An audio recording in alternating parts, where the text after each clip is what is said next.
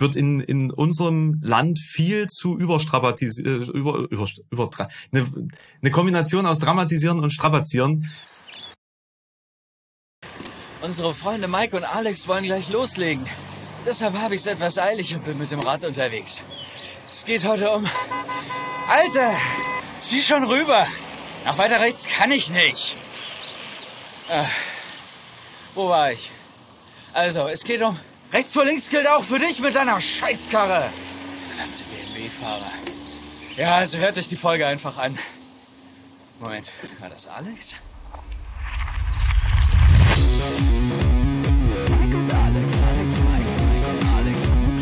Zart wie Kruppstahl. Mit Mike und Alex. Folge Nummer 52. Das wirkt immer so, als ob du ein bisschen, als ob du ein bisschen retardiert bist. Ich klatsche und dann, dann guckst du noch drei Sekunden so und dann klatscht du auch. ah, ist das herrlich. Was soll das heißen? Wirken. ich, ich, bin rein, rein biologisch. Ist das so, dass ich retardiert bin? Das, Echt? Ja, da im, im Alter wird das so. Also ich habe jetzt schon nicht mehr die gleichen Reflexe wie mit als Teenager oder Anfang 20. Gut, ist jetzt die Frage, ab wann man dann zu solchen Begriffen greift. Ja, ob das Zum Beispiel ein Reflex, wo ich ganz eindeutig bemerke, also Leute, denen ich früher ohne, ohne Umschweife eine geschwallert hätte, der Reflex kommt jetzt einfach gar nicht mehr, sondern man dreht sich einfach um und geht und äh, wo Jugendstrafrecht nicht mehr anwendbar ist, dann ähm, weißt du, wie es ist. Naja, wenn die Konsequenzen des eigenen Handelns dann doch auf einen zurückfallen. Ne? Ja, ja, ja, ja aber äh, schön, dass du, dass du spontan heute Zeit hast. Ich weiß, dass du ja momentan sehr eingebunden bist.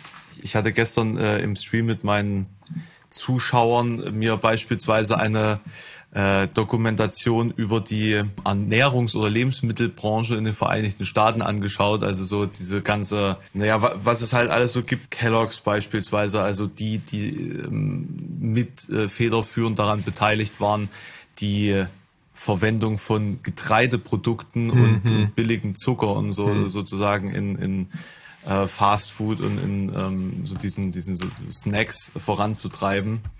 Und äh, wie, wie dann beispielsweise auch Vertreter von der American Beverage Society oder so hieß die, glaube ich. Ähm, das klingt vor, nach vor, einem coolen Verein. genau, vor Gericht dann ausgesagt haben, dass es halt völlig hanebüchend ist zu behaupten, dass in einer ausgewogenen Diäternährung Cola oder so äh, keinen Platz haben kann. Naja, also da, da, da gibt es, also da gibt es Sachen, das, das willst du das willst du gar nicht wissen. Schon, Alle schon Verbände, gruselig. also was mhm. da manchmal auch Bauernverbände loslassen oder neulich habe ich irgendein Statement vom bunter Tiertrainer oder irgendwie sowas, die sich da noch Der für bunte Tierhalt, für Tierhaltung in Zirkus einsetzen, für Wildtiere und sowas und äh, was Was? die da vom Stapel lassen. Also die diskutieren da zeitweise auf, auf einem Stand von Gutachten der 70er, 80er Jahre. Ne? Also, das ist halt Interessenverbände, aber so ist es halt in der Demokratie, kann halt jeder versuchen, seine Interessen durchzusetzen. Ne? Und darum, darum geht's halt. Was vielen Leuten heutzutage in die Quere kommt, dass das halt nicht mehr so oft im Verborgenen stattfinden kann. Ne? Und eben durch soziale Medien und das stetige Online-Geschäft und auch die demokratische Willensbildung mittlerweile in Online-Prozessen, ähm, dass das eben viel mehr in der Öffentlichkeit stattfindet und nicht mehr so wie früher bei Franz Josef Strauß und Helmut Kohl. Satan hab sie selig.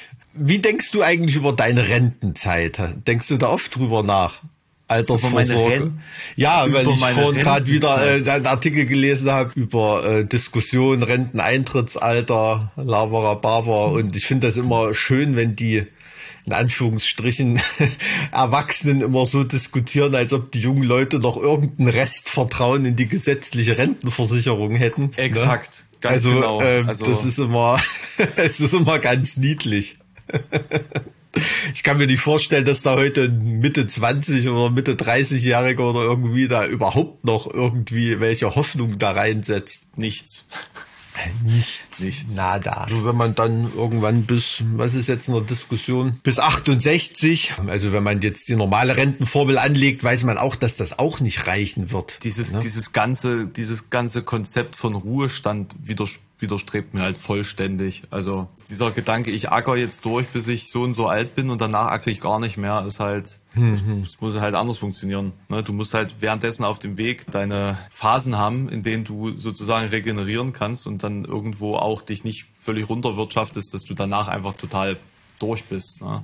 Und ich glaube, ich bin auch kein Mensch, der dann einfach sagen könnte, jetzt mache ich gar nichts mehr. Also ich glaube, da würde ich, da würde ich wahnsinnig werden. Ja, ne, das ist ja, das ist ja, was ich, was ich oft so tragisch sehe, ne, dass, dass da viele Leute in solchen, ja, wie soll man sagen, Lebenssystematiken und Lebensentwürfen verfasst sind, ja, wo, wo dann, wo man so Gedanken hegt wie, oh, aber dann mache ich mal das, worauf ich Bock habe mhm. oder so, mhm. ne? Oder dann, dann reisen wir oder, oder so. Das ist jetzt überhaupt nicht als Vorwurf gemeint. Es ist ja auch nicht so, dass da gerade jetzt Leute, die vom Rentenalter sind oder so, dass sie da auch irgendwie eine Wahl hatten oder so, ne, oder die im Rentenalter jetzt sind, dass man da manchmal eine Wahl hatte auf seinem Lebensweg, sondern da auch froh war, dass man Ausbildungsstelle hatte und einen sicheren Arbeitsplatz und irgendwie und das natürlich auch nicht aufgibt, wenn man dann irgendwann eine Familie hat, nur für irgendwelche Ego-Trips. Aber ich glaube, das ist wirklich nicht das, was meinem jungen Menschen vermitteln sollte. Ne? Irgendwie, dass dann irgendwann für die eigenen Bedürfnisse und Träume später mal Zeit ist. Das, das finde ich, Nein, äh, das, das, ist das eine ist halt Deformation, halt, oder? Das, das ist halt reinste Wesens. Propaganda, finde ja. ich. Das ist reinste Propaganda, weil es ja darum geht, den, den Menschen in seiner leistungsfähigsten Zeit für, für den für den Profit zu melken und wenn es dann eh keine Rolle mehr spielt, weil er eh nicht mehr so leistungsfähig sein kann, dann kann er ja meinetwegen irgendwas machen. So. Hm, hm, Aber in hm. der Zeit, wo er, wo er die, das Maximum an Aufmerksamkeit und, und, und Energie aufbringen kann, dann soll er schon gefälligst für die, für die Gesellschaft oder für die, für die Firmen tätig sein. Ja, ja, ja, auch an, an, an Erlebensfähigkeit, ne? Wie läuft's bei dir? Koffeinschock? Ich, ich, ich bin also lame so, so verstehe. Nee, der einzige Grund, warum ich lame bin, liegt vielleicht daran, dass es so scheiße heiß ist in dieser Wohnung, aber gegen das habe ich eigentlich äh, was unternommen. Ich habe jetzt nämlich eine Klimaanlage, aber die kann ich nicht laufen lassen während des Podcasts, weil ich dann diese ganze, ähm, hm. ja, den ganzen Krach ähm, auf der Spur habe. Das heißt, ich muss während während wir jetzt hier sprechen, versuchen, nicht zu zerfließen. Alles klar, ne? das, das klingt ja, als ob, man, als ob du mal wieder so einen 24-Stunden-Stream machen solltest. Ohne Klimaanlage. ja, das nicht mal eine Challenge. 24 Stunden? Nee, äh, du, ganz ehrlich, das... Ähm es ist auch gerade, glaube ich, nicht die Zeit dafür. Ich glaube, die Leute sind jetzt gerade wirklich mal froh, dass sie wieder raus können. Ja. Ähm, ist ja. mir jetzt auf jeden Fall aufgefallen. Also ist eigentlich gerade nicht, nicht die Zeit, um irgendwas zu veröffentlichen. Man sollte einfach jetzt rausgehen und, und es den anderen gleich tun. Und, ist ähm, ja auch so in den Abendstunden, ne? wenn man da mit 8, 20 Uhr mit irgendwas anfängt oder so, da kann man ja draußen durchaus noch Federball spielen oder so. Sollte man genau, auch unbedingt das ist das tun. erste, das ist das erste, woran ich denken würde, jetzt draußen Federball spielen. Du, ich ja. kenne einen, der hatte vor zwei Tagen eine, eine üble Augenverletzung vom Federballspielen. Und zwar nicht vom Schläger, sondern Sport. vom Federball. Das, das wäre aber auch mein Thema. Ne? Also ich äh, kenne das noch aus dem, aus dem Schulsport. Ich habe das auch immer zwischen den Augen gekriegt. Echt? Naja, ich klar, ich, also wenn das, wenn es, ich glaube, das hatte ich schon mal im Podcast erwähnt, wenn das so im hohen Bogen von oben kommt. Ich Ach so, okay, Ahnung, nee, also, sorry, das habe ich jetzt überhaupt nicht auf dein äh, äh, Sichtfeld bezogen. Ich dachte, das war jetzt so eine so eine generelle äh, Veranlagung nee, zur Katastrophe. Das war einfach, nee, das war einfach, aber es ist halt einfach mega albern, wenn da so ein total einfacher Ball kommt, wirklich richtig, so richtig tüdelig, ne? Also wo du weißt, hm. ist, also kriegt, kriegt jeder und du auch weißt, du wirst sie natürlich kriegen, aber in dieser Flugbahn ist es dir einfach nicht möglich, ihn zu treffen. Und dann kriegst du ihn zwischen die Augen. Das ist, äh, gibt's auf jeden Fall immer äh, kurzes Gelächter. Das, äh naja, gut, das kann in der Fitte an der Maschine nicht passieren, gell? Äh, lieber solche Sportarten. Was jetzt? Ja, ich, ich kenne ich kenn einen Haufen Leute, die, die mangelt, also jetzt nicht wie bei dir, aber die mangelt irgendwie Koordination oder irgendwas, die gehen dann halt lieber pumpen oder machen so irgendwelche Fluchtsportarten wie, wie Laufen oder Schwimmen oder sowas. Ähm, Meinst du, dass das, dass das deswegen gibt? Ist, gibt oft, also ganz, ganz, also ich kenne, also ohne Scheiß, also wenn du dann mal irgendwann mal so jenseits der 40 bist oder so, da wird sich dein Freundeskreis da komplett trennen. Also alle die, die ihr irgendwann mal, die so, die Kandidaten waren, so ein Sport, so eine drei Minus oder so eine zwei Minus oder irgendwas. Ja, gerade so durchgeschleppt quasi. Gerade so, gerade so durchgeschleppt oder irgendwie, ne? Das sind dann so die Halbmarathonläufer und großen Triathleten und so und die im Hobbybereich mit ah, Carbon-Fahrrädern so, für 10.000 Euro rumfahren und wirklich und sowas. So ja, ja, ja, das ist das, das ist äh, total krass. Also das ist wirklich der neue Midlife Crisis Porsche ist das ähm, diese ganzen Ausdauersportarten, für die man eigentlich nur Willen und kein Talent braucht. Das ist da wirklich inflationär. Macht Spaß. Ich gehe natürlich auch viel schwimmen und, und was weiß ich. Das will ich überhaupt nicht irgendwie blöd aussehen lassen, aber es ist wirklich auffällig. Also, dass die, die, die als Jugendliche im Sport richtig gut waren, die haben da meistens bis 40 ihre Gesundheit schon im Sport gelassen. Da ist dann schon der mhm. Rücken oder die Knie oder mhm. Schulter oder was weiß ich im Arsch durch Volleyball, Fußball, Leichtathletik. Hast du nicht gesehen? Hockey, Der Handball. ist am Arsch, aber egal. Was? Ja, ja, du, das ist auch gar, gar, kein, kein, überhaupt kein Problem, einen Rücken ohne Sport in Arsch zu machen, ne? Das ist äh, völlig, völlig okay. Und dann legen dann mit 40 diejenigen los, die äh, ihr Leben lang ja immer so als Vorletzter gewählt wurden bei Mannschaftssportarten. Mhm. Und die drehen dann richtig auf. Und das ist dann so ein, auch komischerweise wieder oft bei Männern zu beobachten. Aber wie, wie, ich fand es jetzt seltsam, dass du gesagt hast, wo man nur Willen dazu braucht. Ich finde, das ist doch gerade etwas, das, das hoch anzurechnen ist, wenn man einen, wenn man als nicht sportiver Mensch hm. einen Willen dazu entwickelt, sag mal, so, so solchen Ausdauersport ähm, durchzuziehen. Du, ja, nee, wie gesagt, das also, sollte ja überhaupt nicht sein, aber mehr als Willen ist da bei vielen auch nicht vorhanden. Ne? Und deshalb musst mal wirklich mal äh, spaßeshalber schauen bei irgendwelchen, selbst bei irgendwelchen Volksläufen oder ja, so Breitensportveranstaltungen oder so, da macht dir mal, macht dir mal den Spaß und schau mal da im Startbereich in die Mülleimer, was da an Schmerztabletten drin liegt und so, ne? Also das willst du nicht wissen. Wirklich, ja? Das ist kein Witz. Also Doping im, im Hobbysport ist der totale Wahnsinn. Ach du Scheiße, warum? Ich meine, da geht's doch um nichts. Ego. Da, da geht's einfach drum, hm. weil da läuft das hm. ganze Büro und wenn du da der Beste bist, dann bist du halt hm. halt da hängst. Und da mhm. geht's dann eben vielen, besonders äh, XY-Chromosom geplagten, ähm, geht's dann geht's dann eben um sowas. Das ist ja, das ist ja gerade das, was ich was ich meine. Ne? Da ist so ein Ehrgeiz, so ein Egomanietum, eigentlich reiz auf der sportlichen Ebene gesehen, der sich im totalen Schlamm abspielt. Ne? Da ist ja keiner die Spitze von irgendwas oder so, sondern das ist ja der absolute Bereich, wo immer einer besser ist. Das ist so, äh, da ist so Doping im im, im Breitensport, das ist äh, ganz krass. Also da laufen im Prinzip fast nur Asthmatiker sozusagen. Wieso haben wir denn jetzt den Paul nicht eingeladen? Paul, hättest du mal fragen können, wie er immer beim Striezelschwimmen in Dresden abräumt. ähm, ja, ja, es stimmt. Wieso haben wir denn eigentlich, das dachte ich eigentlich, dass du das machst, so als Talent. Ich, ich habe ehrlicherweise jetzt nicht dran gedacht muss mhm. ich zugeben. Das, aber weil wir sind gerade bei diesem Sportthema automatisch gelandet, ne? das wäre natürlich perfekt gewesen.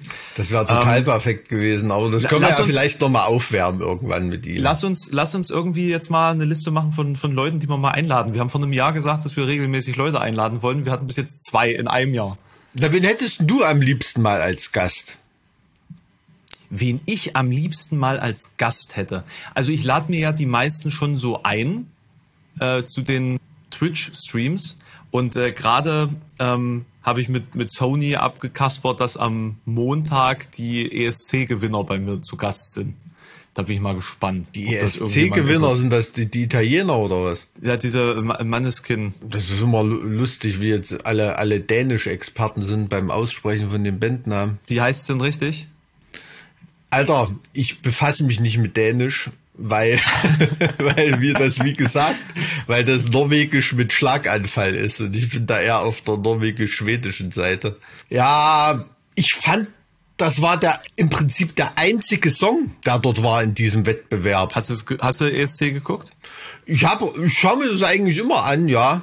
Also diesmal habe ich nicht alles komplett angeschaut. Also ein paar von den Acts habe ich auch nur so als Zusammenfassung da noch gesehen, aber ich fand den Song wirklich gut. Also das war so, hm.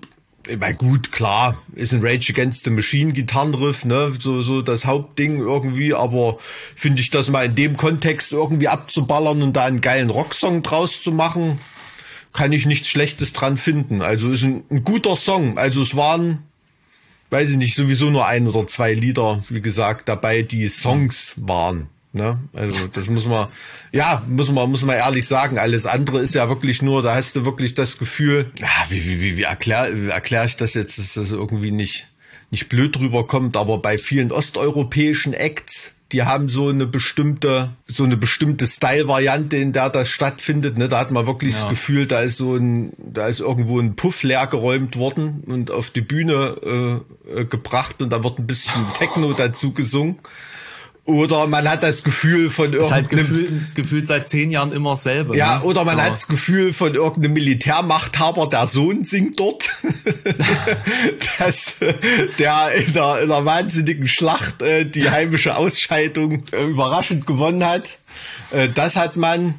Ähm, dann was nie überraschend ist, dass Schweden immer einen geilen Popsong am Start hat, das muss man ehrlich sagen. Also die sind da wirklich immer richtig cool vorn dran. Niederlande sind auch nie besonders schlecht. Zum Glück ist immer Großbritannien dabei, das sind immer die einzigen, die noch beschissener sind als Deutschland. Ja, und die deutsche Nummer, das war ja, also Warum reden wir jetzt über den ESC? Das ist so lange her. Die Leute denken, wir haben den Podcast vor, vor fünf Wochen aufgenommen.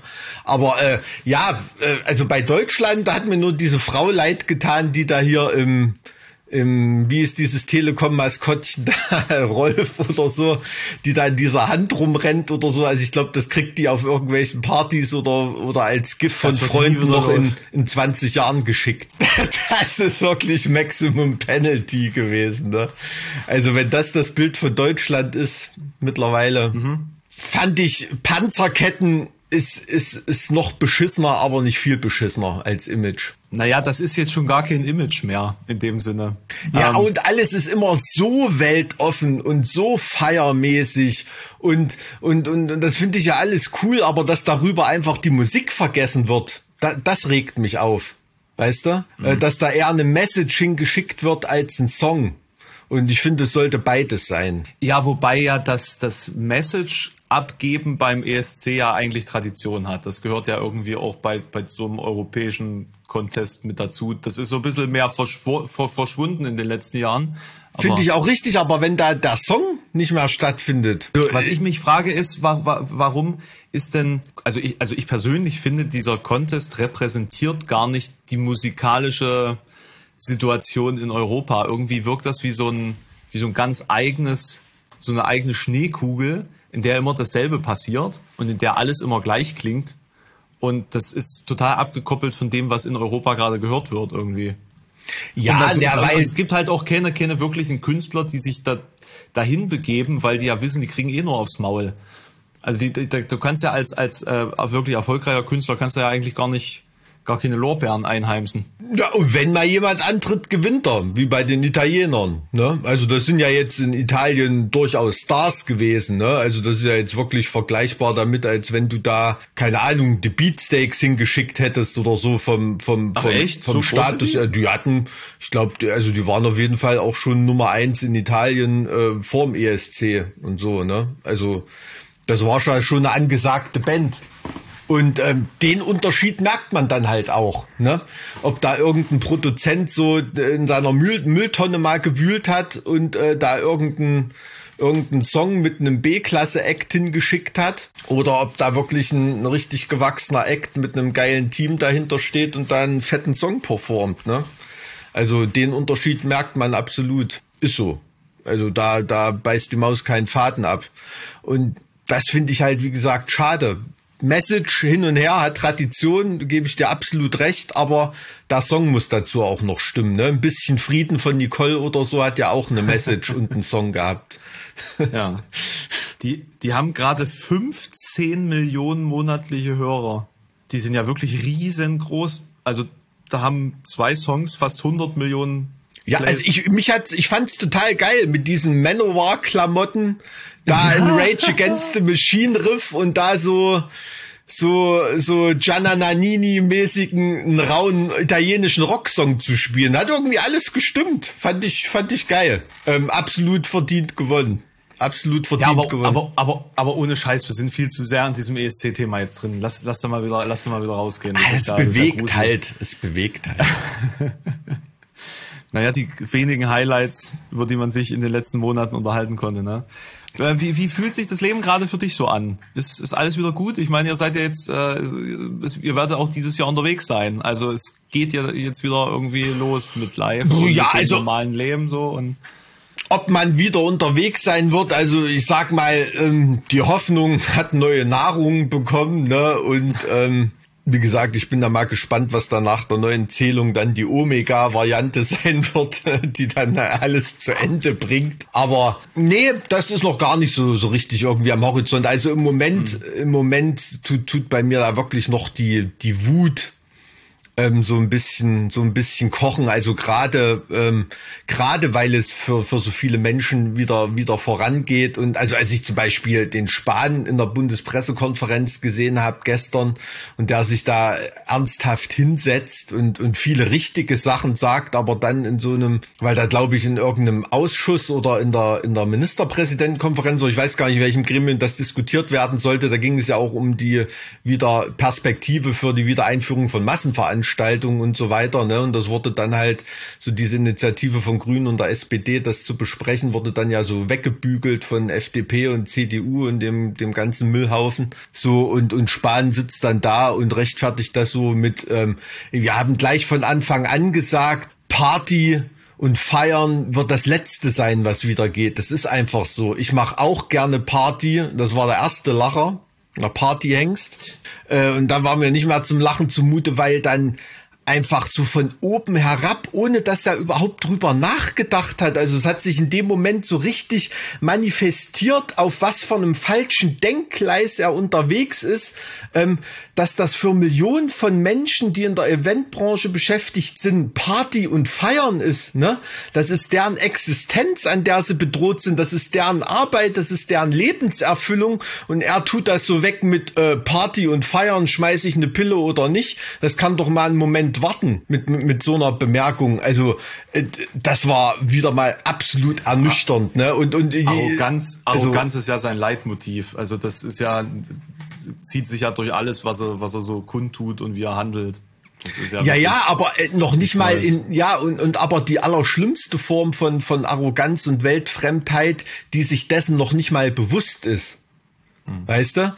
Wenn, wenn, wenn ein Kubicki äh, äh, ein Interview gibt oder so, dann, dann weiß er, dass er doppelt so viel auf dem Kasten hat wie die meisten Leute im Raum und die, die dazu gucken oder so. Und es ist so eine bewusste Arroganz, die das auch instrumentalisiert und stilisiert. Ne?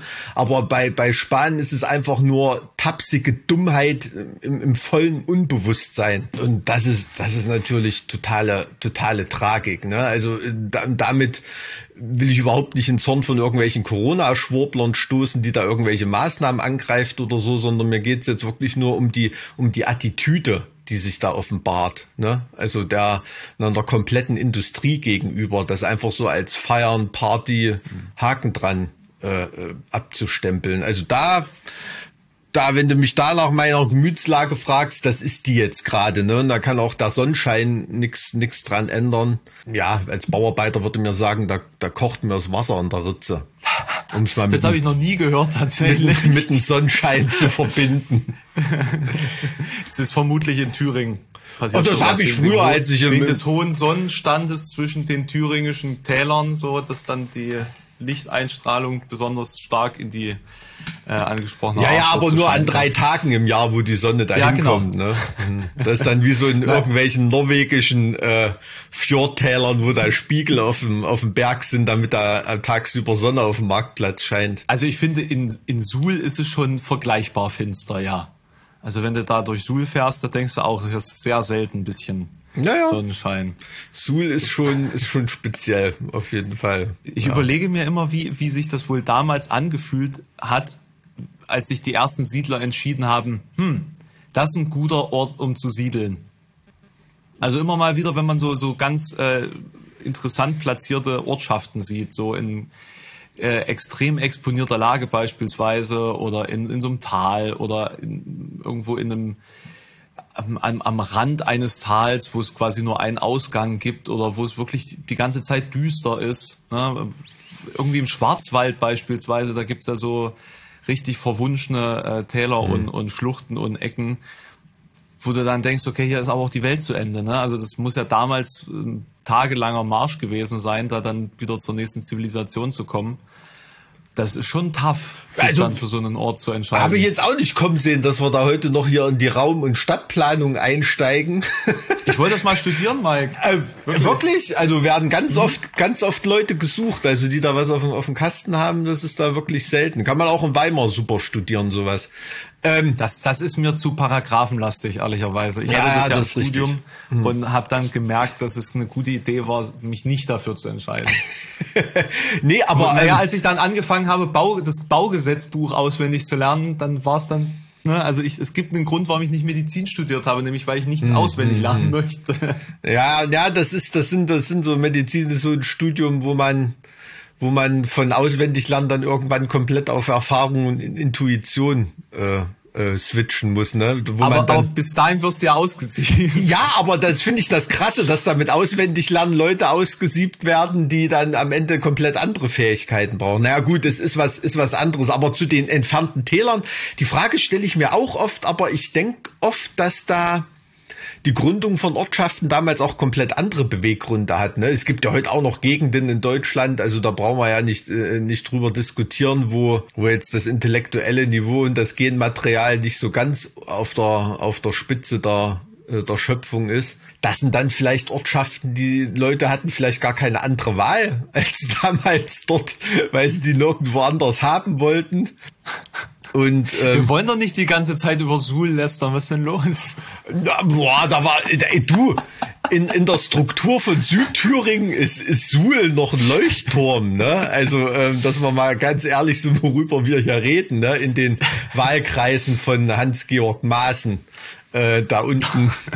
ähm, das ist schon, äh, da brauchen wir auch nicht um heißen Brei rumreden, ne? Und Deutschland, äh, viele, viele, oder was damals das Gebiet Deutschlands war, ne, muss man, muss man ja ehrlicherweise sagen, hat da an ganz vielen Orten sah es da in Deutschland komplett nicht anders aus, ne? Also man muss sich auch mal vergegenwärtigen, als da in England eine industrielle Revolution und so schon komplett, schon komplett am Dampfen war sozusagen, da war Deutschland noch ein kompletter Ziegenfickerstaat. Das Schön, wie charmant du das immer umschreibst. ja, das, äh, das, das sind nur Worte, die ich da gebrauche, um immer so diesen latenten Nationalstolz bei manchen Leuten ein bisschen wegzupolieren. Ne? Man muss sich da wirklich mal bewusst machen, auf was vom Stand Deutschland da vor gar nicht allzu langer Zeit noch war, ne? weil man immer so, immer so, so stolz ist auf die in Anführungsstrichen äh, deutsche Kultur. Da waren im Prinzip alle Dörfer so und manche haben sich dann halt oder Städte und manche haben sich dann eben weiterentwickelt, sind irgendwie explodiert und manche Täler sind dann eben eben komplett zurückgeblieben. Insofern ist es, dass zum Beispiel eine Stadt wie Suhl, eine relativ große Stadt in so einer Totalwaldregion in Thüringen, ne, wo du wirklich nur von Löffelschnitzern umgeben bist, ähm, das soll auch keine Beleidigung sein. Ich bin ja da selbst ne, sozusagen Löffelschnitzer, dass da so eine, eine Stadt äh, rausknallt und boomt, ne, also musste mal, also Suhl war ja schon auch ein, ein wichtiges Zentrum, ne, gerade für die Waffenindustrie und so, waren und sind die immer noch führend. Ich gehe jetzt einfach mal davon aus, ohne mich jetzt mit Suhl aus, äh, wirklich auszukennen, dass es halt wenige Möglichkeiten des Warentransports in dieser Region gab und Suhl sich dann halt einfach an einem Schlüsselknotenpunkt da irgendwo aufgehalten hat, dass die äh, ich sag mal, Erzvorkommen in der Gegend gesichert waren und dass das äh, durch irgendwelche Flüsse, weil ich weiß jetzt nicht, was durch Suhl fließt, dass da dann sozusagen auch ein Frischwasserlieferant äh, war und ähm, Transport. Das kann schon sein, also das, das mag, mag vielleicht in einem, in einem Siedler-Strategiespiel zutreffen, solche Überlegungen, aber in der Wirklichkeit ist es oft auch ganz anders, ne? Also manchmal waren es auch einfach nur ein Landesfürst, der auf irgendeinem Scheißhaufen gesessen hat und sich überlegen musste, wo er seine Residenzstadt hinballert. Also jetzt nicht in Bezug auf Suhl. Aber also ich kann jedem nur raten, mal besonders im Winter mal nach Suhl ist eine sehr schöne Gegend, sehr schneesicher. Ja, zum, zum Skifahren, ja. Ja, also ist ja durch bestimmte Begebenheiten, äh, was weiß ich, meteorologischer und geografischer Art ist ja der Thüringer Wald viel schneesicherer, als es die, die Höhe, die er eigentlich hat, vermuten lassen würde. Ne? Also das geht ja da noch nicht mal auf 1000 Meter hoch oder knapp 1000 Meter ist da die höchste Erhebung. Mhm. Ist so schneesicher wie wie manche Gebiete in, in Alpen, die da so auf 1500 Meter liegen. Ne? Aber die letzten, die letzten zwei Jahre auch nicht so richtig, oder? Also mal abgesehen jetzt hier von, wo. Ja, doch, war Jahr, schon, war schon mehr. Also wenn ich da immer mal so in meine App gucke, ob es sich lohnt zum Skifahren, da bin ich ja manchmal wirklich bei 10 Grad plus losgefahren in Weimar und 40, 40 Minuten später stehst du dann irgendwo auf dem, auf dem Schneekopf oder auf der Schmücke oder so in 30 Zentimeter Schnee, ne? Also das ist schon, ist schon krass. Also da, und manche Dörfer da, die haben da wirklich, also bis ganz weit in Frühling rein noch mit, mit Schnee zu tun und so, ne? Das ist dann auch nicht so gute Laune fordern, wenn der Rest der Welt schon beim Spargel Spargel genießen ist und äh, du noch du noch Schnee fräsen musst vom Haus. Ne? Also, aber deswegen sind da manche Regionen auch so ein bisschen im positiven wie negativen Sinne dickköpfig und machen da so ja bisschen norwegisch Ding. dann quasi oder was? Thüringen wird ja auch immer als das Skandinavien Deutschlands bezeichnet in kultureller ja, Hinsicht. so okay, gut, ja, okay. Ja. Ja, aber aber es ist äh, erstaunlich, wie ähm, wie sehr auch das Wesen von Menschen einfach durch das Wetter oder die äh, geografischen hm. Gegebenheiten geformt ist im Endeffekt. Ne? Und das Total. merkst du halt einfach, wenn du diesseits oder jenseits der Alpen unterwegs bist, dass die Mentalität da ja eine völlig andere ist. Hm. Also so rein grundsätzlich. Ne? Hm. hm. Und da gibt's ja auch immer dieses, naja, der, also die, die, dieses so ein bisschen mit Achtung zu genießende Ausdruck des globalen Nordens und des globalen Südens, also bezogen auf, auf äh, sozusagen Staaten, ja, Industrie, äh, ja, also die, die halt irgendwie eher industriell vorangeschritten sind im, äh, in kühleren oder gemäßigteren Gefilden im Vergleich zu Staaten, die halt in tropischen oder generell sehr, sehr warmen Gebieten liegen. Und dass es da eben irgendwo Gründe ähm, gibt, warum diese Entwicklung sich anderweitig vollzogen hat. Ne? Also generell ist ja der globale Norden eher als der der Teil der Welt zu betrachten, der dann äh, Kolonialisation vorangetrieben hat, mhm. der sozusagen den globalen Süden unterdrückt und und äh, nach wie vor ähm, unter seiner Knute hält. Und die Frage ist äh, dann halt immer, woran liegt das eigentlich, dass sich das so entwickelt hat? Und, und ich glaube, dass da viel einfach auch mentalitätsbezogen ist, dass du, wenn du in, weiß ich nicht, in Niedersachsen sitzt und dann denkst du dir so, ja, ich muss jetzt hier irgendwie raus, weil das will ich schon in Niedersachsen. So und dann äh, ziehst du in Krieg und na also gab ja viele ähm, Hannoveraner äh, Söldner beispielsweise. Mhm. Das ist ja so ein so ein äh, siebenjähriger Krieg. Ach, wie komme ich jetzt da drauf? Äh, in, in Staaten, da gibt's ja die, ähm, ähm, diese Legende vom kopflosen Reiter. Das war ja auch ein hessischer ein hessischer Söldner war das. Auch gut, Hessen, Niedersachsen, das waren ja auch historisch gesehen, gab es ja auch unterschiedliche Grenzverläufe. So, aber ne, generell, wenn du in Deutschland wohnst, bist du halt einfach nicht, nicht so zufrieden, als wenn du an der Adriaküste liegst und fischen gehen kannst, wenn du Bock hast. Oder, oder auch nicht, weil du hm. dich entscheiden kannst, wie du dein Leben führst. Und in Deutschland musst du halt irgendwie das, dafür sorgen, dass du glücklich bist, ne? weil die Sonne halt nicht so schön scheint und die Wärme halt nicht so angenehm ist. Außer jetzt hier ist sie gerade momentan zu, zu viel. Jetzt fange ich nämlich wirklich an zu schwitzen langsam. Das war ein total wirrer Monolog, aber ich hoffe, es den ist trotzdem... Werde ich ungeschnitten den Leuten um die Ohren hauen. Der kopflose Söldner, denk dran. Das ist ja, weil du. Krieg. Also ich denke oft drüber nach, ob Mentalität an sich so ein brauchbarer Begriff, Konzept oder irgendwie ist, aber irgendwie fällt man dann trotzdem immer wieder auf irgendwas zurück, was so im weitesten Sinne Mentalität ist, um, um irgendwelche Sachen zu verallgemeinern, ne? manchmal auch unzulässigerweise zu verallgemeinern, aber ich habe da irgendwie noch keine so, so brauchbare Alternative dafür gefunden. Ne? Also wenn ich bei meinen Kumpels in, was weiß ich, in Südport Portugal bin oder so, die sind einfach komplett anders drauf als äh, mein Kumpel aus Husum zum Beispiel oder so, ne? Also die graue Stadt am Meer. Ähm, äh, ist, hat, hat Ach ja, komm, Hus, so, so hässlich ist Husum jetzt. Das nicht. war nicht ich, das hat Theodor Fontane gesagt, ne? Fontane, Theodor Sturm, bin ich bescheuert. Theodor Sturm, nicht Fontane. Sorry. Da fällt mir zum Beispiel äh, eine, eine coole Anekdote ein, weil du sagst, ähm, wie die Leute so sind, wird von, von der Umgebung beeinflusst. Ich habe mal mit einem mit einem Deichgrafen auf einem Deich gestanden an der, an der Nordsee und der Wind pfiff uns irgendwie um die Ohren. Und dann hat er Fontane zitiert, oder was? Nee.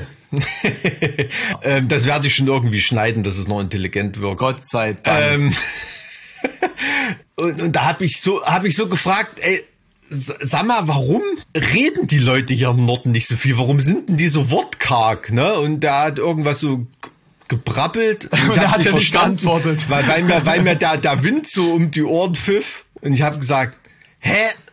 Und da hat er nochmal, ich habe es wieder nicht verstanden, ich gesagt, ey, sorry, der Wind, der ist hier so laut, ich verstehe kein Wort. Und der, genau, deshalb reden wir nicht.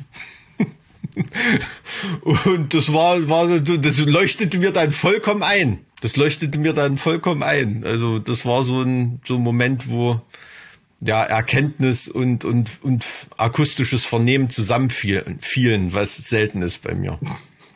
Ja, ich glaube, das war aber auch ein Gag, oder? Also. Weiß nicht. Keine Ahnung, ich weiß bis heute nicht, was er eigentlich gesagt hat. Aber. Die Erkenntnis hat sich dir nicht offenbart. Nee, nee, Schade. aber ja, Schade. also das, das stimmt schon. Gibt ja da so, so Klischees, die auch nicht nur unberechtigterweise Klischees sind. Ne? Der, Herz, der herzliche herzliche Süden, der, der unterkühlte nordische, muss man schon so gelten lassen manchmal. Absolut. Ja, ich, also mir ist das, mir ist das natürlich auch immer sehr unangenehm, weil es ja etwas ist, was man so schlecht greifen kann. Ne? Man be begibt sich einfach in einen anderen Landstrich hm. und man merkt ja, wie dieser Landstrich auf einen wirkt, ne? wegen der Sonneneinstrahlung, wegen der Temperatur, wegen der Luft. Es ist unfassbar, wie viel, wie viel leichter die Luft in Küstenregionen ist.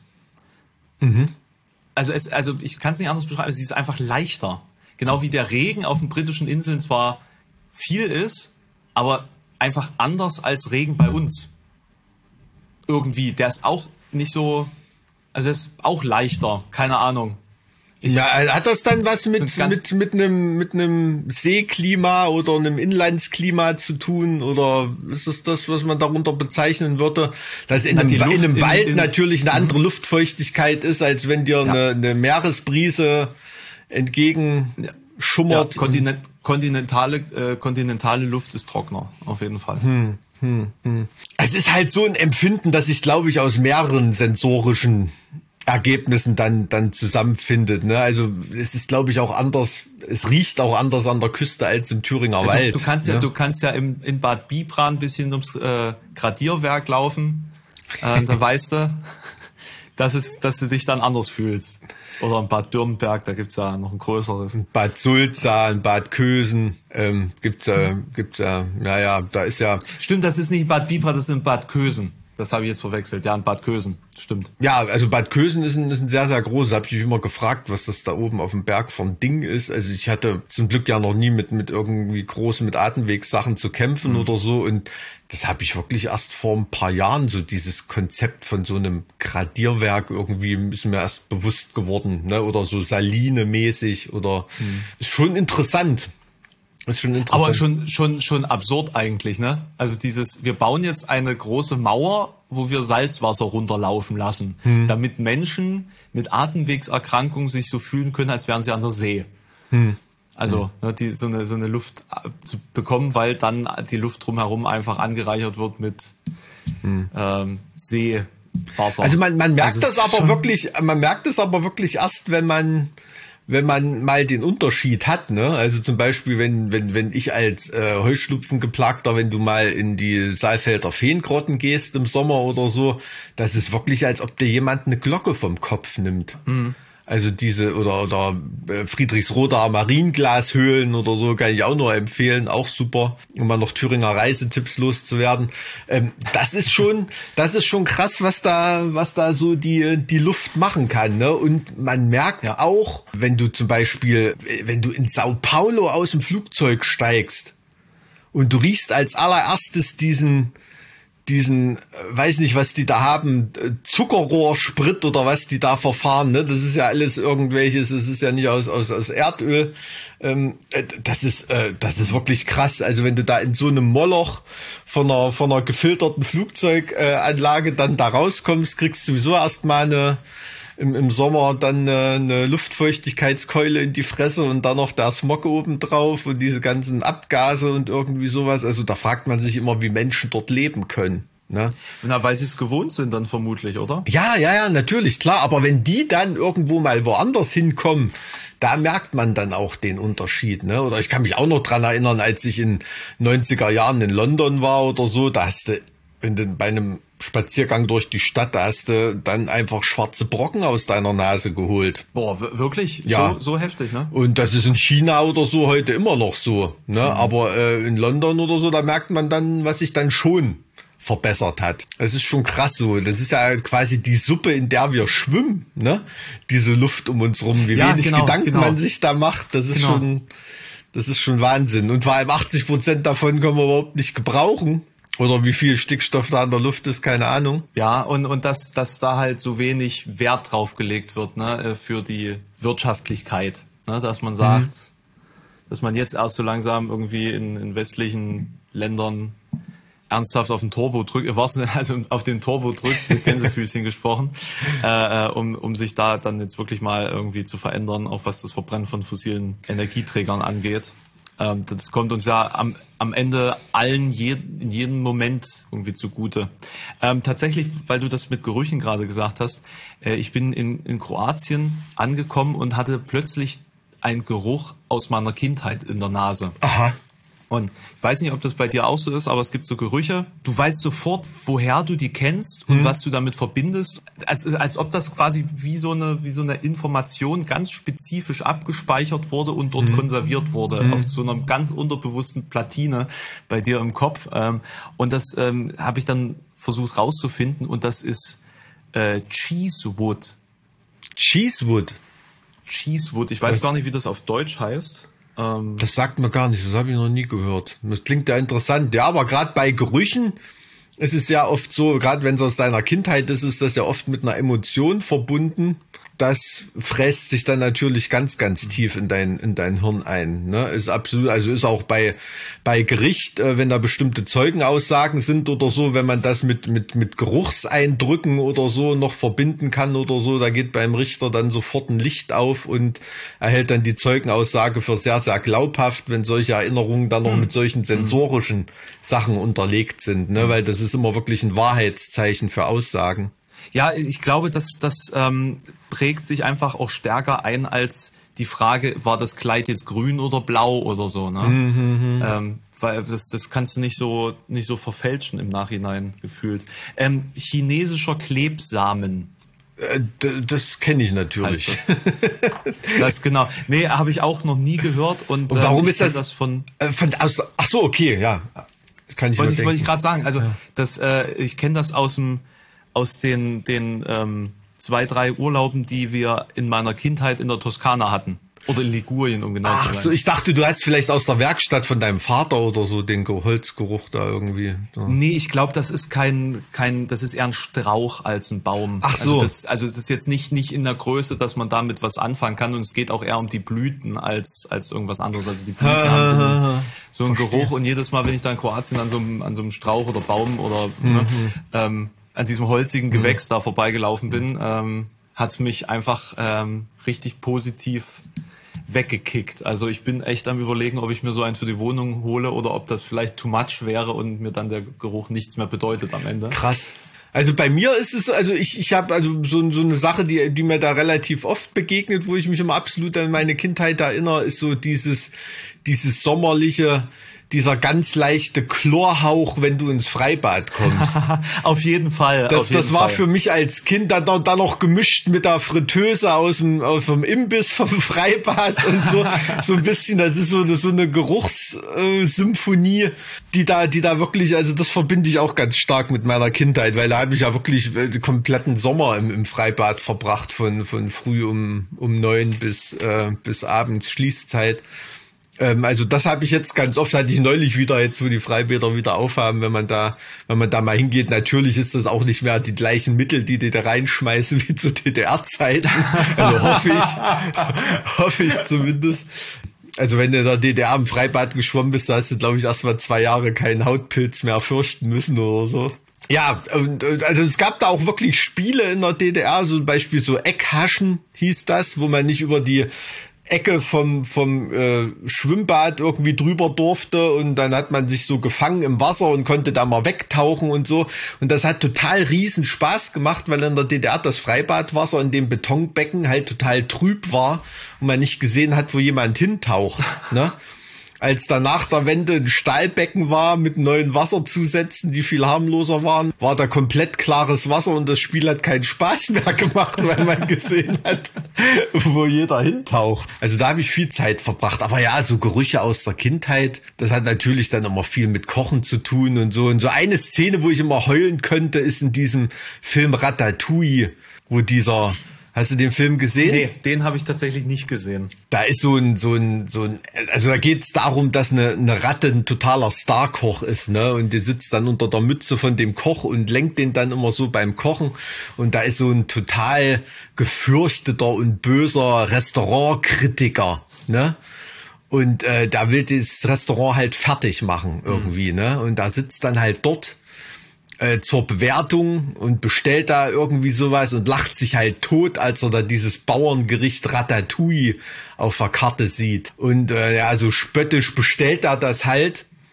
Und die Ratte bereitet das halt zu, ne, mit den besten Zutaten und wie das so die französischen Bauern, Bäuerinnen so gemacht haben dann. Und dann ist so die Szene, wie dieser Kritiker, dieses dumme Arschloch, so die allererste Gabel nimmt. Und das ist natürlich auch wunderschön animiert und, und, und dramaturgisch dargestellt, wie so die allererste Spitze dieser Essensgabel dann die Zunge berührt und auf einmal gibt's einen kompletten Flash und dieses dumme, verbitterte Arschloch steht als kleiner, niedlicher Junge in der, in der Tür im, im Lavendel geschmückten Bauernhof in Südfrankreich bei seiner Oma und ist selig. Also ist richtig, also ist eine, eine ah, Szene, ah, da könnte ich heulen so, so, so ist es halt, ne? Also eine, eine richtig, richtig coole Filmszene, die sich einem einprägt. Und ja, so, so ist das mit, mit Essen oft. Und da gibt's auch, kann mich auch dran erinnern, Hermann Kant hat auch mal in einem Buch geschrieben, irgendwie, dass er aus seiner Kindheit so eine bestimmte Art Knackwürste ähm, dem Geschmack ist er sein Leben lang hinterhergerannt und immer wenn irgendwo was hing, was so ähnlich aussah, musste er das kaufen, weil er gedacht hat, na vielleicht schmeckt das mal wieder so.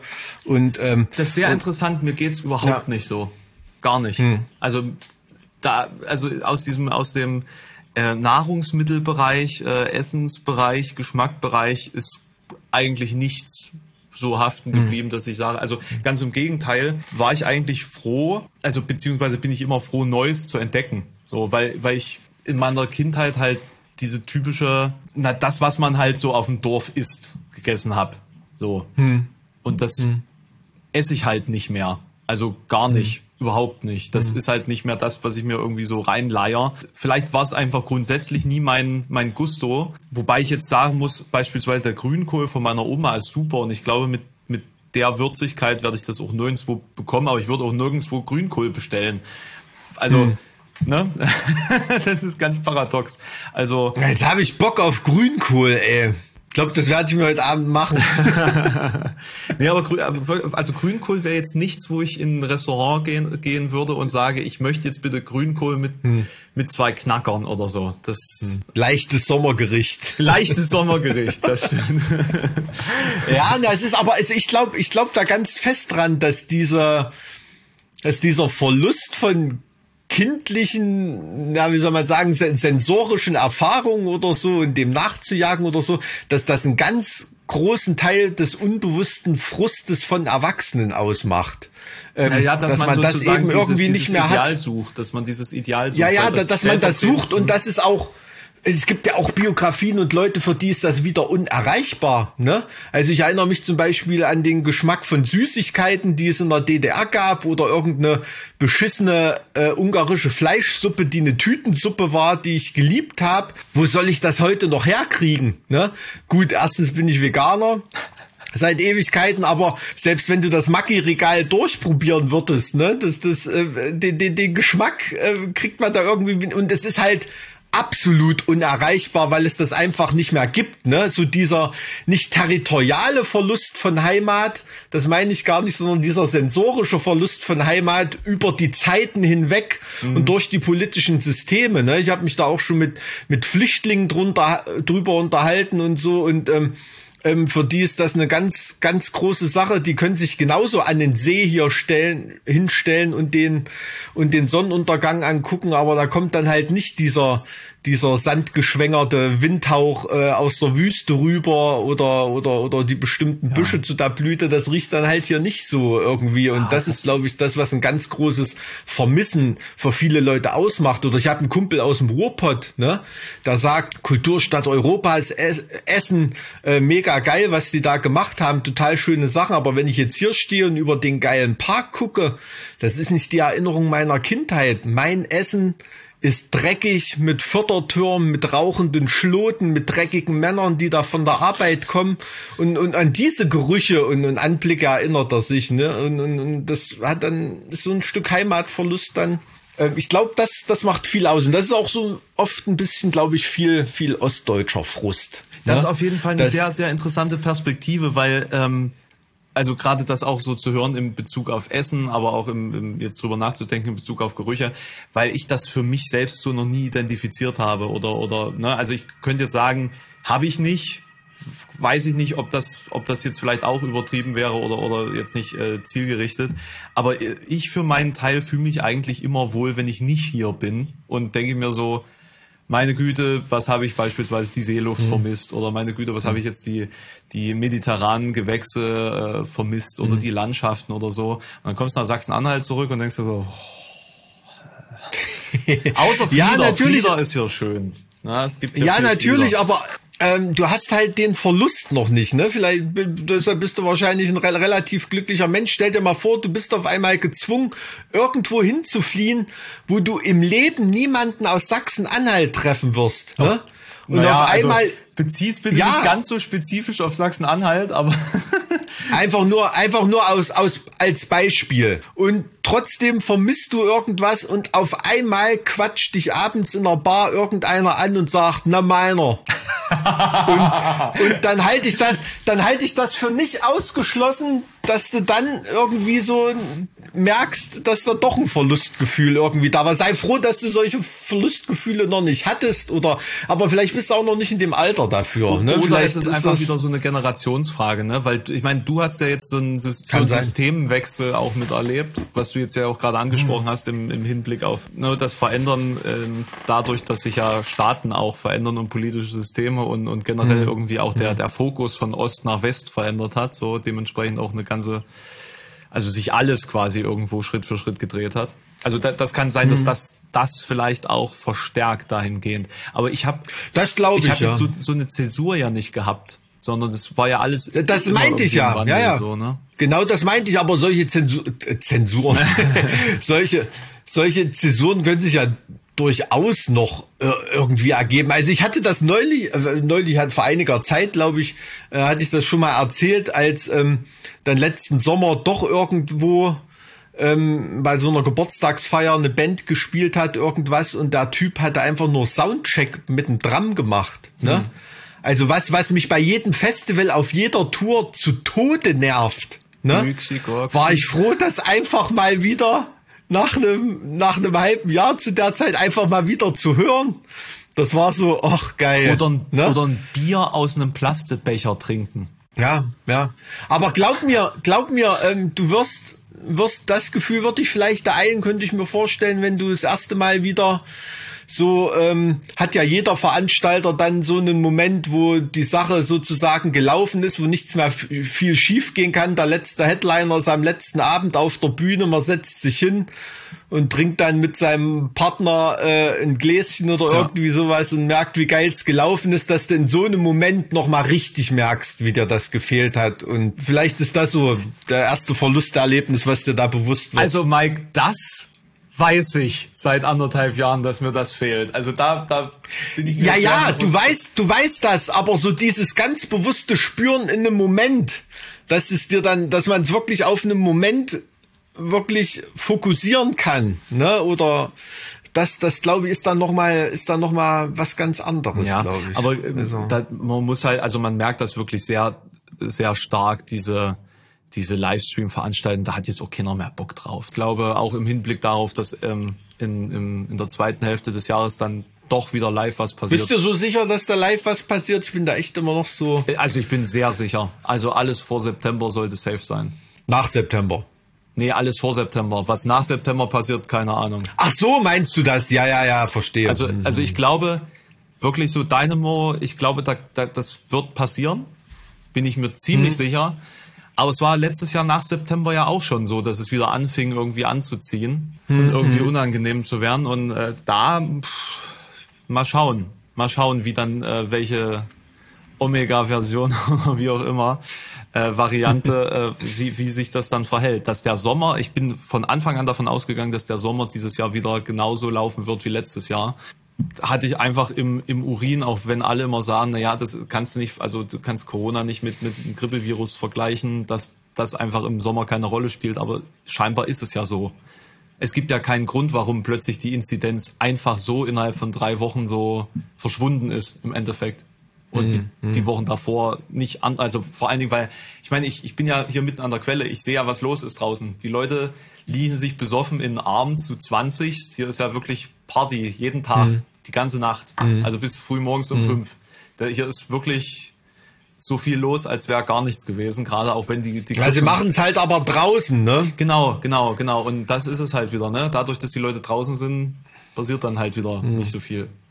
Scheinbar. Ja, ja, ich glaube, ich glaube, das ist der, das ist dieser, ja, dieser saisonale Effekt, jetzt nicht, nicht so sehr irgendwelche Aber, UV-Einstrahlung aber, oder aber so. umso interessanter, dass das immer noch nicht ernst genommen wird, dass die Verbreitung außerhalb einfach weniger dramatisch einzuschätzen ist als die innerhalb. Ne? Und dann, äh, aber immer es wichtig ist, die, die, die, die, ähm, die Schulen möglichst wieder voll zu packen, aber draußen alles nicht stattfinden zu lassen. Das ist halt irgendwie, naja, egal. Ich, will, ich will jetzt die nächsten Wochen und Monate gar nicht darüber nachdenken. Gerade ist ja alles in Ordnung. Wir können ja im September wieder darüber sprechen, wie, wie unsinnig irgendwelche Maßnahmen sind. So in, in, Ja, in, Leipzig, in Leipzig ist es beispielsweise so, seit, seit vorgestern kannst du ohne, ähm, ähm, ohne Test wieder in, in der Innengastronomie ähm, auch sitzen, beispielsweise. Also in Leipzig ist alles wieder in Ordnung. In, in Ja, du musst dir aber trotzdem immer noch mal bewusst machen, ne, was dann eigentlich, wenn man sich überlegt, was jetzt geht, was eigentlich letzten Sommer gegangen wäre. Also letzten Sommer waren die, waren die Zahlen immer noch zehnfach niedriger, als es jetzt im Moment ist. Also in Leipzig ist es Plus bei es 10 war- tatsächlich. Ja, ich meine nur jetzt, wenn du den Deutschlandschnitt nimmst, ne, also jetzt, was der äh, RKI äh, Wieler da gestern erzählt hat, zum Beispiel, also es ist heute, heute immer noch zehnfach höher als letzten Sommer um diese Zeit. Es war noch eine, eine harmlosere äh, Virusversion unterwegs irgendwie, ne? Also dann ähm, muss man schon, ist schon auch ein beachtlicher Lernprozess, der da offenbar, oder Erkenntnisprozess, der da offenbar stattgefunden hat. Oder Resignation, dass man sagt, okay, wir, wir gehen jetzt ein höheres Risiko ein, weil wir es nicht. Wahrscheinlich ist es eine Mischung. Ja. Wahrscheinlich ist es eine Mischung. Ne? Also man kommt dann, ja, also es muss jetzt einfach irgendwie mehr erlaubt werden, weil die Leute halt mehr am Limit sind. Ne? Es ist halt der zweite Sommer. Und den Deutschen zu erzählen, nee, du kannst nicht nach äh, nach Malle fliegen, geht halt nicht vor einer Wahl. Es ist, Ja, ja das kommt, ich glaube, das ist auch nochmal eine politische, ein politischer Aspekt. So, und äh, wir sehen ja, dass sich die CDU wieder dahin zurückbewegt, wo sie vor den Debakeln der letzten Monate war. Ja, und äh, tja, ist jetzt nicht, Hm. Schlimm, ist, ist jetzt nicht so, dass man es nie erwartet hätte, ne? Und im September Ja, ja, also, dann wieder ja. bei, bei 30 Prozent ankommen irgendwo. Also da ist auf den Deutschen ist da Verlass, Ja. dass er dann wieder in seiner in seiner schwarzen Kohlgrube landet am Ende, wenn er sich unsicher ist. Es ist einfach so. Der Deutsche hat es einfach nicht besser verdient. Revolution von oben. Man kennt's doch. Ja, wegen, wegen schlechter Witterung fand die deutsche Revolution in der Musik statt. Tja. Einer meiner Lieblingssprüche. Glaub, wer war das? Tucholsky? Nee, keine Ahnung. Den Spruch kenne ich tatsächlich nicht, ehrlicherweise. Ja, müssen wir mal googeln. Ich gehe davon aus, so Dynamo, das, das wird schon passieren. Und da freue ich mich auch. Da bin ich gespannt. Da Das war ja bei uns ganz lustig. Also wir saßen da so bei einem Meeting zusammen irgendwie und da ist halt so nebenbei aufgefallen, dass es ja noch ein, ein Festival in der Pipeline ist und nicht abgesagt ist und äh, haben uns überlegt, dass wir vielleicht doch mal lieber proben sollten wieder. Hm. Das war eigentlich ganz witzig, dass wir das da aus Zufall noch so mitbekommen haben. In äh, Österreich sind ja auch ähm, ähm, Area 53 und, und Metal on the Hill in Graz. Ähm, die finden ja auch statt. Die sind jetzt auch nicht so groß. Also das geht. Heißt das jetzt 53? Ist das nicht immer 51? Nee, nee, nee, das äh, ist die Hausnummer 53. Ach das so. ist der Witz da dran. Der, äh, der Veranstalter hat da eine, eine Burg um seinen Hof drumherum gebaut, also quasi so wie so, ein, äh, wie so eine Mauer. ähm, ich könnte mir vorstellen, dass ihm das dieses Jahr ein bisschen äh, zum Problem wird, weil ich glaube, dass sehr, sehr viele aus Deutschland rüber pilgern werden. Hm, äh, weil hm. das Line-Up ist halt auch gut. So, also als Headliner hm. Eisbrecher und Epica, das für eine 1500 Mann, Mann Veranstaltung. Also was da im Benelux unterwegs ist, ne, da auch irgendwelche Elektro-Techno-Festivals, da mit wirklich, was weiß ich, keine Ahnung, teilweise 70.000 Leuten, die da noch äh, ja, ja klar und, und, und, irgendwie ein paar Kilometer weiter drüben auf der anderen Seite Wacken geht halt nicht, ne? Das ist ja also ich ich fand auch aus der Absage von den Summer Breeze Leuten, da konnte man schon ganz deutlich raussehen. Ähm, äh, wie frustrierend das da auch war, mit den Verantwortlichen auf ab Landesebene da zusammenzuarbeiten. Oder, oder, ne? nicht, also zusammen, glaube, oder nicht zusammenzuarbeiten. Ne? Das war ja, ja, also ich glaube, ich glaube von Kommunen und, und, und Landkreisen oder so, ne, dass da schon eine hohe Bereitschaft und, und, und, und, und Zusammenarbeit und, und so da war. Aber es ist einfach, und das weiß auch jeder, da hat sich wirklich auf Landesebene oder so, da hat sich einfach kein Schwein dafür interessiert. Ne? Das, das ist einfach so. Also weil, weil Sachen zu verbieten ist immer viel, viel schwerer, als Sachen gar nicht stattfinden zu lassen oder zu erlauben. Ja. Ne? Und die Karte wird dann halt verwaltungsmäßig oftmals äh, gezogen. Jetzt irgendeinen fleischverarbeitenden Betrieb äh, die Produktion zu untersagen, ist viel, viel schwerer als unpopulärer als jemanden, der um eine Erlaubnis für was fragen muss, ja. äh, die eben zu verweigern. Ja, genau. Ne? Das ist ein ganz einfacher Mechanismus und da lehnt sich der deutsche politische Beamte nicht nicht aus dem Fenster. Ja, und man ist sich, man ist dem halt so ausgeliefert. Man ist halt einfach. Ja, also das hat mir, also ich konnte das richtig, richtig nachvollziehen, ne, dass da wirklich, also ich glaube auch, dass da die Summer Breeze Leute, ne, wie viel Energie die da reingesteckt haben mhm. und wie viel durchwachte Nächte mhm. und, und Arbeit und, und Geld ja, auch, auch da drin steckt die Hoffnung, und so. Ne? Und dann die, die Hoffnung, dass man, dass man ja auch rein, rein logisch betrachtet da etwas hat, das funktioniert. So. Und mhm. einfach dieser, diese sture behördliche, äh, diese bürokratische Problematik einfach im Wege steht. So, die, die ja, ja also ich, nicht ja, sinnhaft ist, die ja nur. Also ich finde besonders, besonders frustrierend, was man da auch so rauslesen konnte, an diesem, an dieser politischen Kultur, abzuprallen. Also wirklich dieses, äh, wie es halt politische Kultur ist, da positive Signale äh, zu vernehmen, ne? So nach dem Motto, ja, wir werden alles versuchen oder so, und dass die endgültige Reaktion dann unzweideutig einen klar macht, dass man sowieso nie eine Chance hatte von Anfang an, weil einfach ja. ke keine Relevanz zugemessen wird. Ja. Und da muss ich jemanden wie Herrn Ostertag absolut positiv zugestehen, dass der da nicht mit einem Samurai-Schwert auf dem Weg in die Staatskanzlei ist. Ich glaube, also äh, das, das beweist eine ganz große innere Ruhe, weil ich werde da, glaube ich, komplett explodiert. Ne? Naja, aber du, also, was, du kannst halt nichts tun. Was, was willst du tun? Nee, natürlich das, nicht. Das, natürlich nicht. und, und gerade als Veranstalter, du musst die Füße stillhalten, weil sonst wird's alles nur noch viel schlimmer für dich. So, also ich, ich, ich bin ja glücklicherweise beispielsweise bei, bei den meisten Sachen in einer, in einer positiven Position. Ich kann halt einfach rumpöbeln, wenn ich die Laune dazu habe, weil es ist halt nicht so wichtig, aber wenn ich jetzt eine Veranstaltung für 40.000 Leute in einem Landkreis habe und sich da halt irgendjemand äh, in, im Gesundheitsamt oder im wo auch immer, ne, dann berufen fühlt, sich auf den Schlips hm. getreten zu fühlen, dann hm. pff, gnade dir Gott. So. Ja, aber das ist doch eine, das ist doch eine, um es mal wieder ein bisschen intellektuell zu halten hier in unserem, ja, unserem Podcast. Das ist heute für heute das ist, doch eine, Zug abgefahren, Mike. Das, das ist doch eine absolut grundlegende Kafkaeske Erfahrung. Diese unangreifbare, übergeordnete Instanz, von der Entscheidung und, und Determination für dein Leben ausgehen, auf die du keinerlei Einfluss hattest, hast, obwohl du vielleicht dachtest, ähm, ähm, du hast irgendeine Kontrolle darüber. Ne? Also Erich Löst hat ja auch mal in seinem Roman Der vierte Zensor sowas beschrieben, wie dann von oberer DD obergeordneter DDR-Stelle irgendwelche Zensurentscheidungen ausgingen, von denen er noch nicht mal wusste, wer das gefällt hat oder so. Ne? Man wetzt sich da halt die Krallen an so einem so einem absoluten glatten Mauerportal ab, zu dem man keinen Zutritt hat. Und, und das ist mega, mega frustrierend man, man würde, für so eine kreative Branche. Man würde ne? es Willkür nennen, aber es ist ja alles basierend auf irgendwelchen Gesetzen und Maßgaben. Ne? Es ist systemisch. Es ist nicht willkürlich, es ist absolut systemisch und eigentlich voraussehbar in, in seiner, in, in seinem Verlauf. Ne? Und das ist das Tragische, dass einem trotzdem Glauben gemacht wurde, dass das in so einer Sondersituation hätte durch, durchbrochen werden können.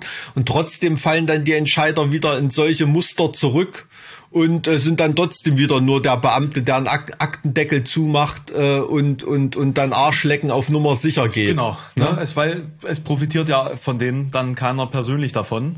Und äh, dementsprechend, hm. äh, warum sollte man sich dann einer Entscheidung äh, zuwenden, die problematischer sein könnte als abgelehnt?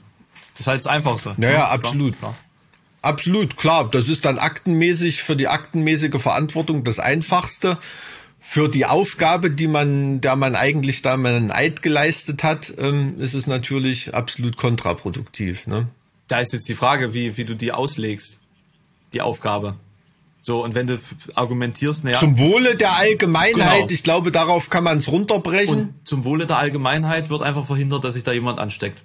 Punkt. Das ist doch, das ist doch jetzt sozusagen auch so ein Argument, dass du nicht, du kriegst das ja nicht weg. Das ist ja ein Totschlagargument. Nein, ja, natürlich. Es ist, es ist natürlich viel sicherer, wenn was nicht stattfindet. Es ist auch viel sicherer, wenn man die Höchstgeschwindigkeit, das wird jetzt irgendwie gerade bei, bei den äh, Grünen diskutiert in, im Plenum, nicht einfach auf 130, sondern einfach auf 100 runtersetzt meine Güte, dann wird ja alles noch viel sicherer. Man kann natürlich, man braucht gar nicht mehr irgendwo hinfahren, dann, dann hat man 0% Wahrscheinlichkeit, auf einer Straße zu sterben. Aber ich finde, gerade dieses Sicherheitsargument ist, wird in, in unserem Land viel zu überstrapatisiert, äh, über, über, über, eine, eine Kombination aus dramatisieren und strapazieren, überstrapaziert.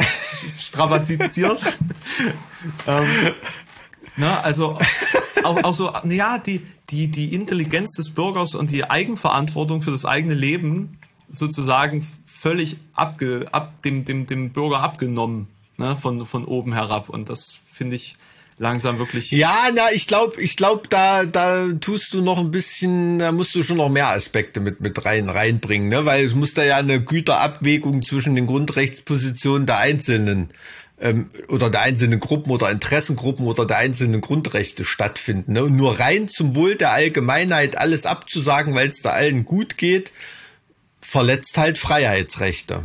Ne? Und das musste dann, ähm, hätte ich auch nicht gedacht, dass ich den Ausdruck mal, mal gebrauche, aber äh, technisch gesprochen heißt das dann im, im, im Weg einer praktischen Konkordanz die Grundrechte miteinander abwägen, abwägen, nicht wegen. Aber, aber das ist ähm, doch, das ist doch genau das Argument, darum ging es doch jetzt die letzten anderthalb Jahre, dass man die Freiheitsrechte einschränkt zum Wohle der, der ähm, körperlichen Unversehrtheit. Das ist doch genau, genau der, ja. das ist doch genau, sag mal, der, der Pfad, der jetzt gegangen wurde und für den sich alle entschieden haben. So. Und dementsprechend genau. ist ja auch diese Entscheidung prädestiniert. Ja, und da bin ich, da bin ich der Meinung, dass man zum Wohle der Allgemeinheit wenigstens mal die Ermessen und Erwägungsgründe, die da vorgelegt werden, also sprich Konzepte zu testen, Experimente zuzulassen und so weiter, um eben so einen, man ist ja zu so einem Erkenntnisgewinn eigentlich im Sinne der des Allgemeinwohls verpflichtet und dass das nicht stattfindet, dass sich dessen verweigert wird. Es redet ja keiner davon, dass generell in Süddeutschland alle Festivals genehmigt werden sollten, sondern man hätte einfach mal das Summer Breeze nach einem Konzept durchziehen können und schauen, was passiert und das wissenschaftlich zu begleiten. Solche Konzepte, also jetzt mal am Beispiel vom Summer Breeze gesprochen. Und ich glaube, das wäre dem Allgemeinwohlgedanken förderlicher als dieses generelle, bequeme Verbots äh, denken. Ne? Das, da, davon rede ich. War vorhin vielleicht nicht so ganz klar ja, geworden. Ich, ich verstehe halt auch grundsätzlich nicht, warum, warum man in anderen Bereichen diese Tests zulässt, um das Zusammenkommen zu akzeptieren, aber nun in dem spezifischen Ra Raum jetzt nicht. Also wieso darf man mittlerweile äh, ungetestet in Restaurants sitzen, aber dann nicht hm. getestet auf einem auf einer freien Fläche zusammenstehen? Mhm. Also das ergibt, das ergibt einfach keinen Sinn. Wer getestet ist, ist per se nicht gefährlich. So, und wenn man jeden Tag mhm. auch noch getestet wird, bevor man auf das Gelände geht, also ich, ich verstehe es nicht. Die Logik dahin, ich verstehe es einfach nicht. Ja, es ist, es, es gibt immer eine, eine gewisse Anzahl von Restrisiken, ne? Die gibt es dort und dort. Und das ist einfach nur, das ist ja das, was ich so frustrierend finde. Das ist eben die Abwägung äh, zugunsten bestimmter Branchen. Und jemand wie das Summer Breeze oder Partisan Festival oder sonst irgendjemand, die werden dann sozusagen staatlicherseits zu einem solidarischen Verzicht gezwungen damit das große Ganze halbwegs in der Waage bleibt, damit sich bestimmte verwirklichende Rechtsrisiken, damit die in anderen Bereichen erlaubt werden Mhm. können. Ja, ja, ne? genau, genau. Fleischproduktion, äh, Großraumbüros, Ja. Gastronomie im Innenraum, äh, Hotellerie und so weiter. Um, um das ausgleichen zu können, werden andere zu einem solidarischen Verzicht gezwungen. Ja. Ne, also gezwungen zur Solidarität. Und das ist frustrierend. Ne, also nach dem Motto, jetzt wären eigentlich mal die anderen dran. Ja. Das spielt ja auch in den Überlegungen gar keine Rolle, ne? Wenn die, wenn diese Krähe da vom, vom Hotellerie- und Gastroverband äh, ständig da in Tagesthemen Interviewzeit bekommt und so, ähm, spielt ja auch gar keine Rolle, ob andere Branchen schon doppelt so lang geschlossen sind wie die Hotellerie und Gaststätten. ne? Und, und das wird ja dann auch noch ähm, ähm, instrumentalisiert, indem diese Branchen, äh, die ja auch miteinander verschränkt sind, äh, auch noch gegeneinander aufgehetzt werden und die eine noch bessere Lobbyarbeit machen müssen, um ihre Freiheiten auf Kosten der anderen zu bekommen. Ne, dass dann eben nicht dieses gemeinsame konzeptionelle gesamtgesellschaftlich und gesamtwirtschaftlich vorangetrieben werden kann, sondern die ein- einzelnen Branchen noch gegeneinander aufgehetzt werden, finde ich unsäglich. Ja, aber es ist genau, es ist ja Aber- im Endeffekt genauso gelaufen. Jeder hat sich äh, für seine eigene Branche versucht abzusichern und für sich selbst zu kämpfen. Genau. Und äh, Ja. dann hat man sich eben für die entschieden, die am lautesten schreien können. So. Und, Genau. und, äh, Wie ich immer sage, das quietschende ja, Rad und das, bekommt das Öl. Und das Solidarische, äh, ja, nichts gegen äh, Solidarität, aber dass man aus Solidarität seine eigene Existenzgrundlage aufgibt. Also, das ist ja nicht nur so von wegen, wir, wir, wir akzeptieren jetzt einfach irgendwie, dass wir nur die Hälfte der Leute auf die Fläche lassen können oder dass man alle mit Maske und Abstand, es geht ja gar nicht. Also es ist ja Hm. gar nicht umsetzbar. Und das ist ja das, das Schlimme, dass man nicht die Möglichkeit hat, sich der Solidarität anzupassen, sondern dass die Solidarität einfach aus der Selbstaufgabe besteht. Ne? Also zwei Jahre ohne irgendwas, das ist, ist katastrophal. Also ich bin gespannt, in welche, in welche Branche wir nächstes Jahr zurückkommen werden in Deutschland und was da überhaupt noch von dieser Branche übrig ist. Das ist. Also ganz ehrlich, also äh, wenn wir jetzt versuchen fürs Dynamo eine Crew zusammenzusammeln, das ist äh, nicht nicht nicht ganz so einfach, ne? Musst du schon muss man schon muss man schon ehrlicherweise zu sagen und es gibt Bands, die sagen auch jetzt noch stattfindende Festivals ab, weil sie einfach crewmäßig nicht in der Lage sind, ihre Show dort zu spielen. Ist einfach so. Ist einfach so. Also diese, diese Ergebnisse, die sind schon da. Ganz eindeutig, ähm, muss man, muss man da so sagen. Und es geht ja auch darum, müsst ihr mal vorstellen, die deutsche Automobilindustrie oder sowas, würden die mit so einem, hätten die komplett schließen müssen mit einem Kompensationslevel, wie es in der Veranstaltungsbranche ist. Also hier hast du mal 10.000 Euro oder von den 40 Leuten, die bei dir sonst arbeiten dürfen, mal drei in Kurzarbeit oder irgendwas, ne? Die, die wären auch komplett down the drain. Wäre absolut nicht denkbar, aber andere Branchen sollen so überleben können. Ach Mensch, jetzt sind wir. Ach, das ist doch ein schöner Schlusspunkt, so was Positives, oder? Hast, hast du noch was Positives, dass man die Leute irgendwie mit einer, mit einer angenehmen, angenehm äh, äh, entlassen können aus der heutigen Folge? Es kann sich jetzt mal jeder vorstellen, wie ich heute Abend nach Bad Berka ins Freibad gehe und da vom Fünfer endlich mal wieder eine richtige Arschbombe mache. In der Dreiecksbadehose. Super. Großartig. Du, ich habe mir gestern, äh, hab mir gestern eine andere Badehose gekauft, weil mein Corona-Bauch, der ist in der Dreiecksbadehose.